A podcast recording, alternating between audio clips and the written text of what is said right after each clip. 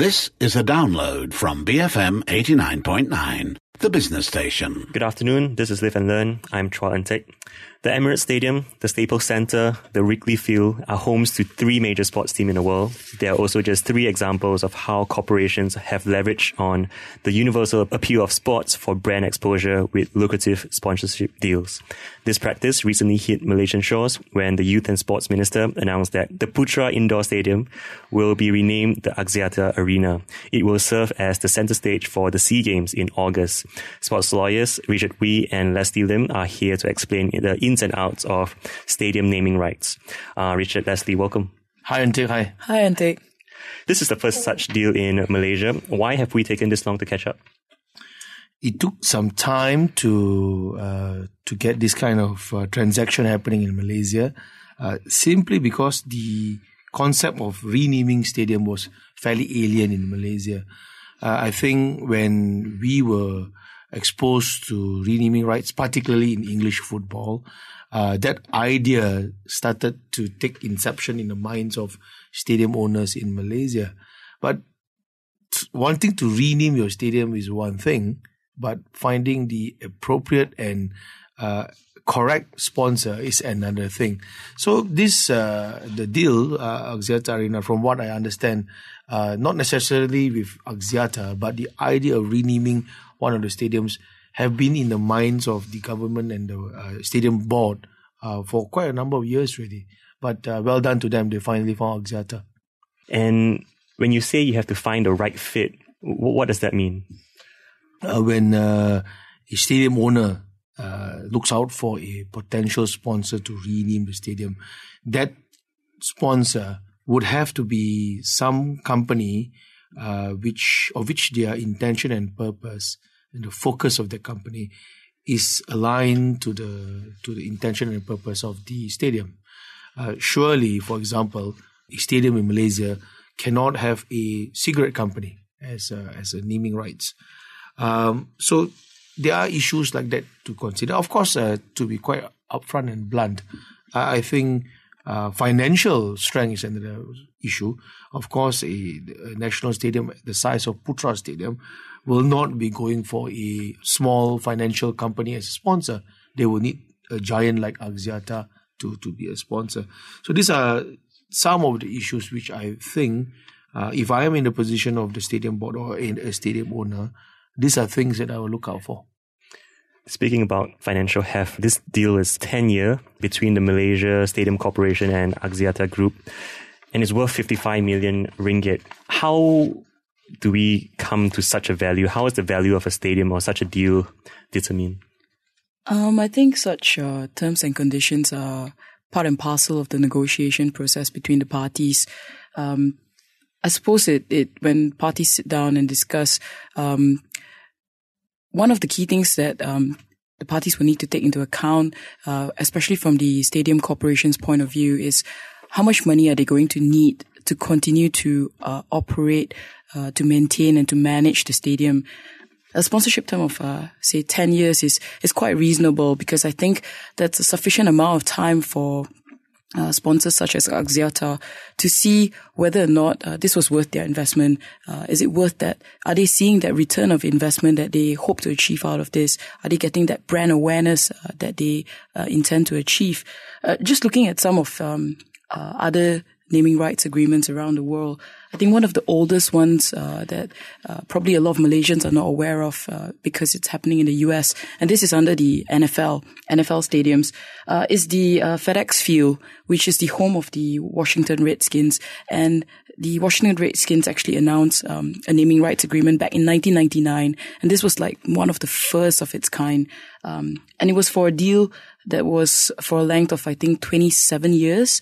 And that's a very, very long time. And because it was the first of its kind at that point of time, I think there were a lot of things to iron out. And I think for us now in Malaysia, we, we do have the benefit of having seen a lot of more of these naming rights having come around just to quote some other examples, I think um, the Mercedes-Benz uh, Arena, which is in Shanghai, I think initially started out also as a 10-year deal, and then subsequently halfway through, Mercedes-Benz actually saw really, really saw the value in it because their sales just skyrocketed, and midway through, they actually uh, renewed the agreement uh, for further five years, and now that agreement actually is going to go up until uh, 2025. So I think 10 years is is is a re- reasonable am- amount of time, and definitely one of the key things I think that will be in the agreement is uh, a clause on perhaps renewal or extension, uh, depending on on what the parties uh, see fit. What were some of the issues that we learned from that FedEx tie up with the Washington Redskins that we don't have to go through? We don't the mistakes that we don't have to make ourselves. Oh, I think uh, renewal, uh, definitely one of it. Renewal comes along with extension. Um, another issue is perhaps um, about uh, innovation of technology, uh, because I think as the years go by and you know technology improves so rapidly these days um, simple things like display boards you know the old school um, back in the day football fields used to have those display boards which is just at the side of the fields those are very static boards they're printed boards nowadays we have uh, digital boards that not only appear on the side of the field. Uh, I've, I've heard of arenas where they've had it at the back of uh, the chairs. Now there are even stadiums who have it on the ceiling of the stadiums. So, you know, when lawyers sit down and draft the agreement. Okay, like say for us, um, now Axiata Arena is in 2016. Um, and the agreement is supposed to last for 10 years. How, how, are we going to predict what technology is going to be like uh, in 2026? Uh, as much as uh, I think the lawyers can try to anticipate uh, the progress and the growth, uh, but I think there's only so much uh, that we can that we can foresee. So that means there would be some room for negotiation if such a disruptive technology. Yes, definitely. Yeah, At definitely. the end of the day, the terms and conditions, uh, I think parties will try to achieve something that's mutually beneficial for both. I mean, as much as the, the corporations and the sponsors want uh, that marketing platform and that brand awareness, uh, parties like the Stadium Corporation of Malaysia need to look out for what's best for the stadium. I know for a fact that the Stadium Corporation of Malaysia, their vision is to uh, have our national sports complexes as, as the preferred sports and entertainment hub in the region. And, and that's a great long-term goal. And with sponsors like Axiata coming in and supporting such ideas, uh, I, I certainly see the growth of uh, our sports industry in the years to come. So I, I watch football, so I'll speak, uh, I'll give a football example. A lot of corporate sponsors, they gravitate towards the top teams. They want to sponsor teams that are in the Champions League, for example, or the, the national champions in local leagues. They will get to command higher fees, sponsorship deals. But in terms of um, a national stadium, what would be the barometer of success? Why would a sponsor gravitate towards one, uh, like the O2 Arena, for example, over another national stadium? I think for for our local context, uh, the Putra Stadium was a natural location uh, for any sponsor to to um, target, simply because it's it's one of the most uh, actively utilized uh, stadiums in the uh, Bukit Jalil area. Uh, we got to take into account and think that our minister, the youth and sports, they are he's trying to convert the entire area into a sports city uh, effectively converting a stadium into a lifestyle area for community to uh, meet and, and spend time. So targeting a place like uh, the Putra Stadium by sponsors was natural because once that area becomes a uh, public area, anybody can go and run there, picnic. Uh, there may be even be a shopping mall there. There may be even be schools and universities there. It is natural that you would like to be there. So I think Axiata has uh, intelligently chosen uh, the correct uh, um, stadium to partner up with and uh, put themselves out there. So to answer a question, um, why would any sponsor gravitate towards a particular national stadium? It is simply due to the potential future of the Bukit Jalil development. Um, I, I, think let's be upfront. If the stadium area is uh, poor and there's not de- not much development there. And if the stadium is underutilized, I don't think that will um, attract sponsors to go towards that stadium. My guests today are Richard Wee and Leslie Lim, sports lawyers, and we are talking about stadium naming rights. Uh, up next, we'll talk more about the content of an agreement that um, governs a deal like this. You're listening to Live and Learn, BFM 89.9. Good afternoon, this is Live and Learn. I'm Troy Antic. If you have just joined us, my guests today are Richard Wee and Leslie Lim, sports lawyers, and we're talking about stadium naming rights. This is in conjunction with the news that the Putra Indoor Stadium has been renamed or will be renamed the Axiata Arena and it will serve as the main stadium for the SEA Games in August. This um, stadium naming rights is governed by the naming rights agreement signed by both parties. Can you tell me more about the content of what, what goes into such an agreement? Um, well, I'll take a small correction. The Axiata Arena is going to be the main indoor stadium for SEA Games. Uh, the the main stadium is still the Bukit Jalil, uh, Bukit Jalil Stadium. Um, generally, for agreements like this, uh, I think most lawyers will address their mind towards, uh, of course, the financial aspects, how the money is being paid from A to B. Uh, as Leslie pointed out earlier, the issue of uh, uh, renewing the agreement, the termination clauses. Uh, most lawyers will focus on if there is a dispute, which dispute body do you go to? Do you refer the matter to an arbitration or a specific mediation?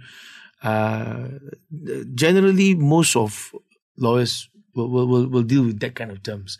And of course, there, this, most lawyers will be, we, we, we stand guided by the uh, instructions of the clients. If the clients uh, give us a specific instructions pertaining to certain commercial issues, then the lawyers will draft the agreement accordingly. But for this Axiata Arena, I can envisage that the, uh, the, the big issue would be where do you put the name, uh, can rival companies uh, use Axiata Arena?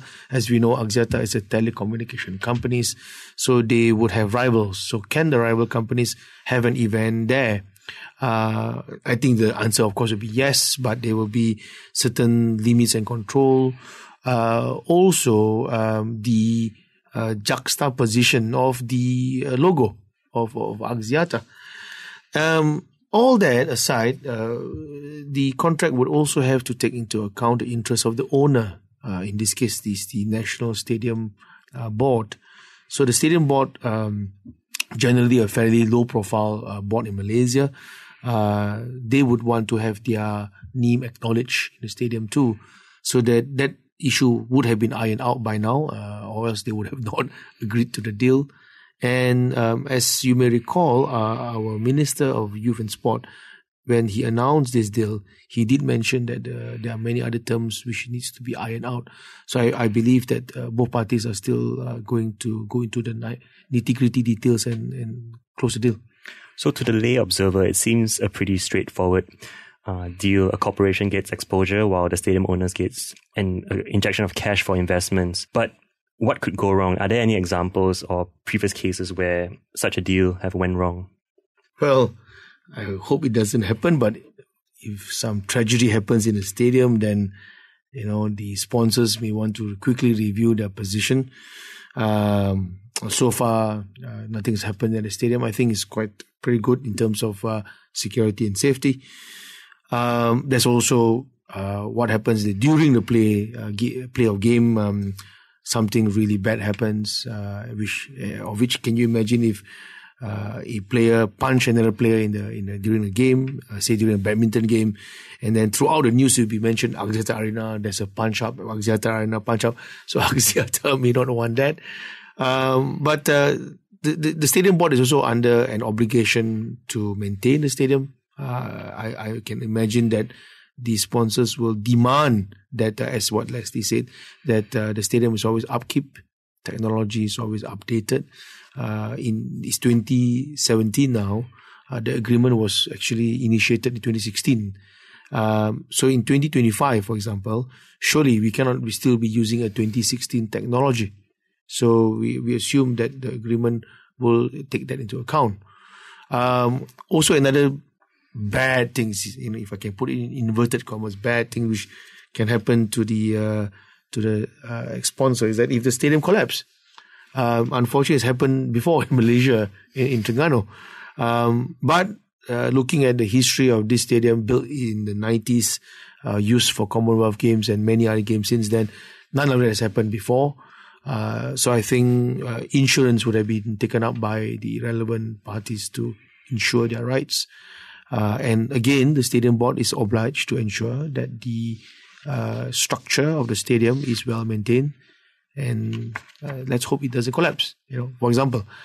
Um, so these are just general examples are all bad things and something things which we hope will not happen. And but uh, um, unfortunately for any lawyer, we would have to deal with that. If this were a sports club stadium, for example, um, fans of that team would normally oppose the renaming of a stadium ground, especially if it comes with a long history.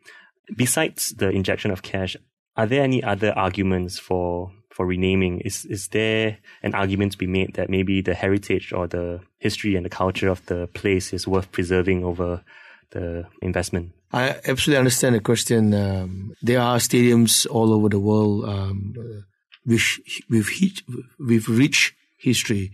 Uh, one which comes to my mind is uh, Newcastle Stadium, St James's Park. I think there was an attempt to rename the stadium to uh, Direct Sports Stadium. A huge outcry by the Newcastle fans, and I, I can't really blame them. Uh, the entire city has only one club, and uh, Newcastle is the biggest club in that area.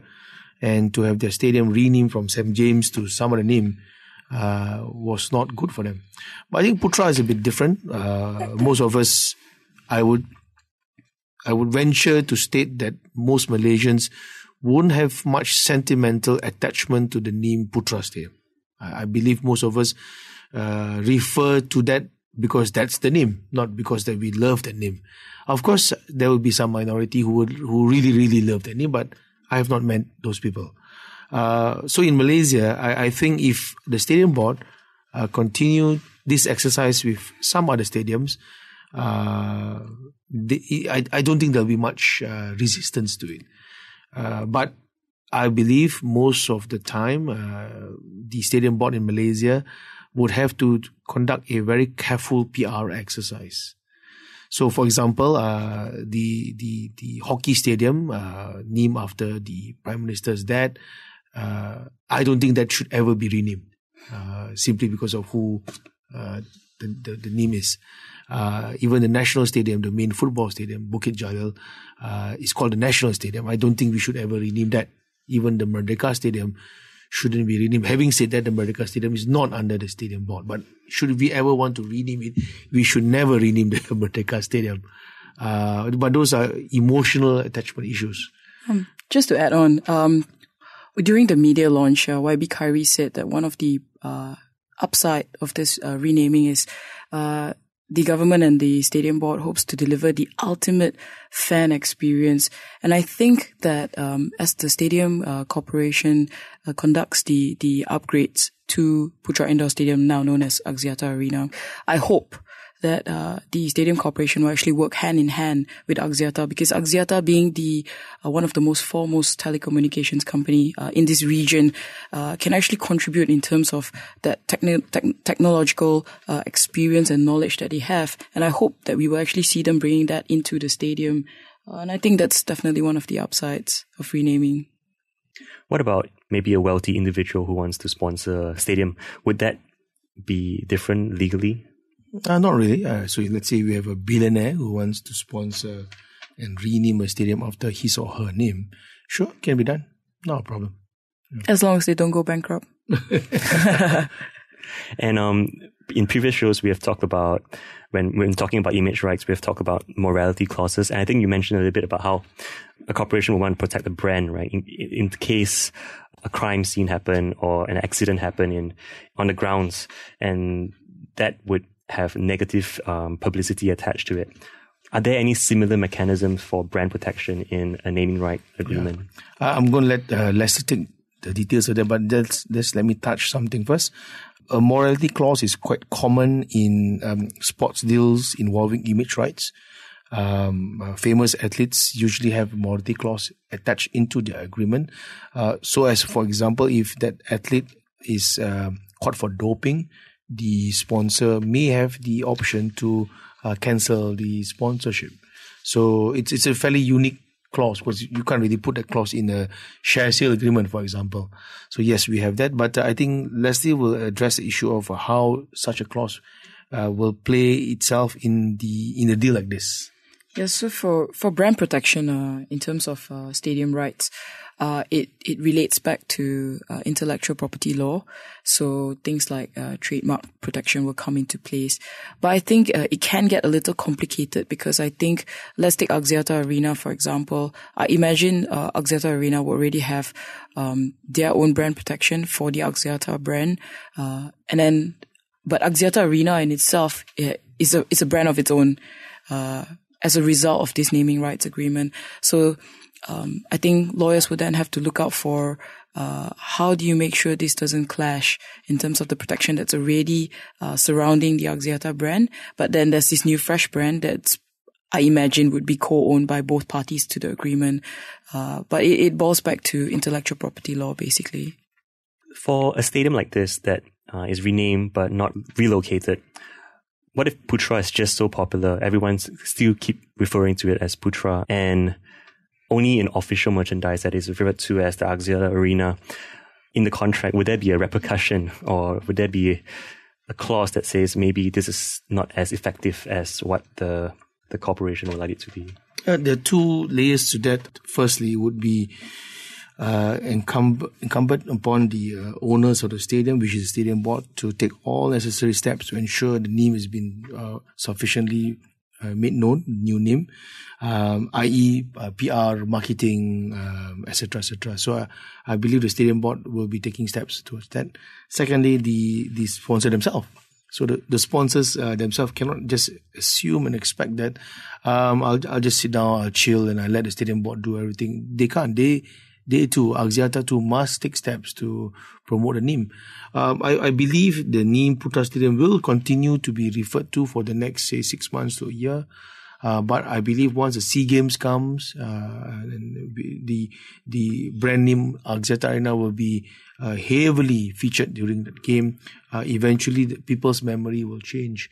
So, uh, I mean, classic example is the Etihad Stadium. It was used to be known as the City of Manchester Stadium after the Manchester Commonwealth Games, and the stadium was taken over by uh, Man City. In the early year, years and early days of the stadium, everyone still call it a uh, COM Stadium, City of Manchester Stadium. And then, uh, but it, I think it took about six months or one year later.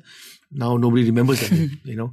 So it takes time, uh, but I'm confident that uh, with the hard work put in by the stadium board and the ambitions of the Axiata, uh, people in Axiata, I think by the end of the year, we will not remember the name Putra anymore. So the Olympics and FIFA have strict rules against corporate name buildings. They want to prevent ambush marketing. How do uh, a stadium like this or the Sea Games, how, what what rules do we have in place? Uh, do, do, we have to be mindful of? Um, yeah, you correctly pointed that out. So uh, FIFA and UEFA has a regulation uh, whereby if a sponsor, if the sponsor of the stadium is not a sponsor of the uh, championships, uh, they they can't actually uh, have that name uh, for the stadium. So uh, there are instances where they've had to change how they refer to the stadium. So for Emirates, I believe they they for that period of time during the championships they called it Arsenal Stadium, which is actually the official name of Highbury, um, and also um, Allianz Arena, which is in Germany. Uh, they actually had to rename the stadium again during the period of the championships to Football Arena Munich. But um, if I recall, um, extreme steps uh, actually had to be taken uh, when at one point of time where Allianz Arena actually had to remove their logo from the front of the stadium during the period of the championships as well. So again, it boils back to having to look at the terms and conditions of the agreement. Uh, but unfortunately, at the end of the day, there are overriding regulations like from FIFA and UEFA, uh, which has to be complied with. Because of how corporations go towards big, bigger teams in uh, all these uh, sports teams, does it not exacerbate financial inequality in sports? Yeah, to some extent. Uh, if I can speak perhaps from the, the, English Premier League's point of view, uh, there is uh, talks about financial doping for the last four or five years. The FA have taken steps to ensure um, money is not poured in without respons- irresponsibly. So um, yes, uh, renaming your stadium may cause bigger teams to have more money. It is it's it's possible, uh, but the uh, the fact remains is this is one good way for any football club, whether you are at the top of the league or at the bottom of the league, uh, to earn more money. Um, and in, in the Malaysian context, uh, the Putra Stadium, which is not owned by any major sports club or, or, or state uh, in, in Malaysia, is a, is a national stadium. So there's no uh, specific uh, state affinity to it, towards it. Uh, but yet, you know, we, we, we see the deal valued at 55 uh, for the next 10 years, 55 million for the next 10 years. There's a lot of money. and that money will definitely be used to maintain and upkeep the stadium and it helps so yes, at one side you can say that, uh, for example, the Premier League, the bigger teams will get more money, but on the other side, even if you are a not so big club and you are at the lower end of the Premier League, having a, an additional five to ten million pounds a year is not a bad thing. You know, so it's still good for them. What are the challenges that um, for local football teams with a stadium attached? What what are the hurdles for them to commercialize or capitalize on this to get their mm. stadiums renamed Malaysian or football. get, get their um, jersey renamed or not renamed, have a sponsorship, sponsorship attached to yeah. jersey? Well, in, in local football, um, the biggest challenge for Malaysian football is that uh, the with regards to stadium, with regards to stadium, is with is that the football states do not own or does not own the stadium. That's the biggest issue. Um, I, I, I this is different my, compared to the EPL. Yeah, in the Premier League, the in the German league, the Spanish league, the club owns the stadium, but, but that's because they're a club. Mm. So that club uh, would have been in existence for fifty to hundred years. Over the years, save money, buy their own stadium, build their own stadium. But in Malaysia, even though our league is more than fifty years, but did they also buy it um, did they also build it from scratch, or did they have to buy it from the government who built no, it? First? No, virtually all the stadiums in England they are built from built scratch. From scratch yeah, yes. owned by the club from the very beginning. So, um, so here, for example, like Stadium Perak, you know, it belongs to the Perak State uh, Perak State government. Uh, the Shah Alam Stadium is is uh, belonging to the Selangor State government. It doesn't belong to Selangor FA. So uh, it's then difficult for that FA uh, to uh, rename that stadium because they don't own it. So it, then it falls on the state government to go and rename it. Um, uh, and if, unless the state government has a dedicated board like the National Stadium Board, I, I don't think most of the state government would spend time on this. Uh, and even if they are able to rename a stadium, the state government will only earn maybe three to five million a year. Uh, I think the state government earn more from tax than than that rename renaming of the, the stadium. So it may not be something state governments we may want to explore. And in smaller states, uh, nothing against the state, just purely because of the size of the population. States like uh, Perlis, uh, the the stadium uh, may not capture more than ten thousand people per match. So, is there any value in renaming the stadium, and which sponsor will go up north and and uh, we've seen it happening in Kota Bharu in Kelantan, where there was an attempt to rename the stadium. Uh, but I, I, think that deal is still now under observation, and uh, I think there are some issues with that deal. So that's again the problem when you don't own a stadium. So I guess the first step would be for clubs to fundraise and build their own stadiums. Then. Yeah, that would be the perfect thing in Malaysian football. Yeah, that would be the best. Leslie, any final word? Oh, I think um, this uh, collaboration between uh, the Malaysian Stadium Corporation at Axiata Arena is, is just the first step of uh, many more to come. Uh, it's great to see the vision that YB Khairy has, has put forth. I think the redevelopment of KL Sports City is something that uh, all Malaysians should look forward to um, as uh, YB Khairy envisions for this KL Sports City to be you know, that sports hub which all Malaysians go to. I think right now, if you ask any Malaysian, um, you know, where's the sports hub for uh, Malaysians? Yeah, sure. Everybody will answer Bukit Jalil. But do you actually go there to work out? How many people actually go there and, and, and use the park? We can't actually go into the stadium freely or to, to try out on the track. And I think that's about to change uh, in the years to come. So very excited to see that. Can't wait to see all of that uh, unfold uh, in the years to come. Yeah, fantastic step towards um, our SEA Games. Uh, I think Malaysia is not just getting their athletes ready to win the SEA Games, but also getting our arena uh, ready. And uh, we look forward to, to hearing more of this good news from our our um, sports um, people hopefully by the middle of the year, more stadiums will be reviewed and maybe another rename may come in. We'll never know. Thank you, Richard. Thank you, Leslie. Thanks, Antik. Thank, Thank you very you. much. You've been listening to Live and Learn, BFM 89.9. Thank you for listening to this podcast. To find more great interviews, go to bfm.my or find us on iTunes. BFM 89.9, the business station.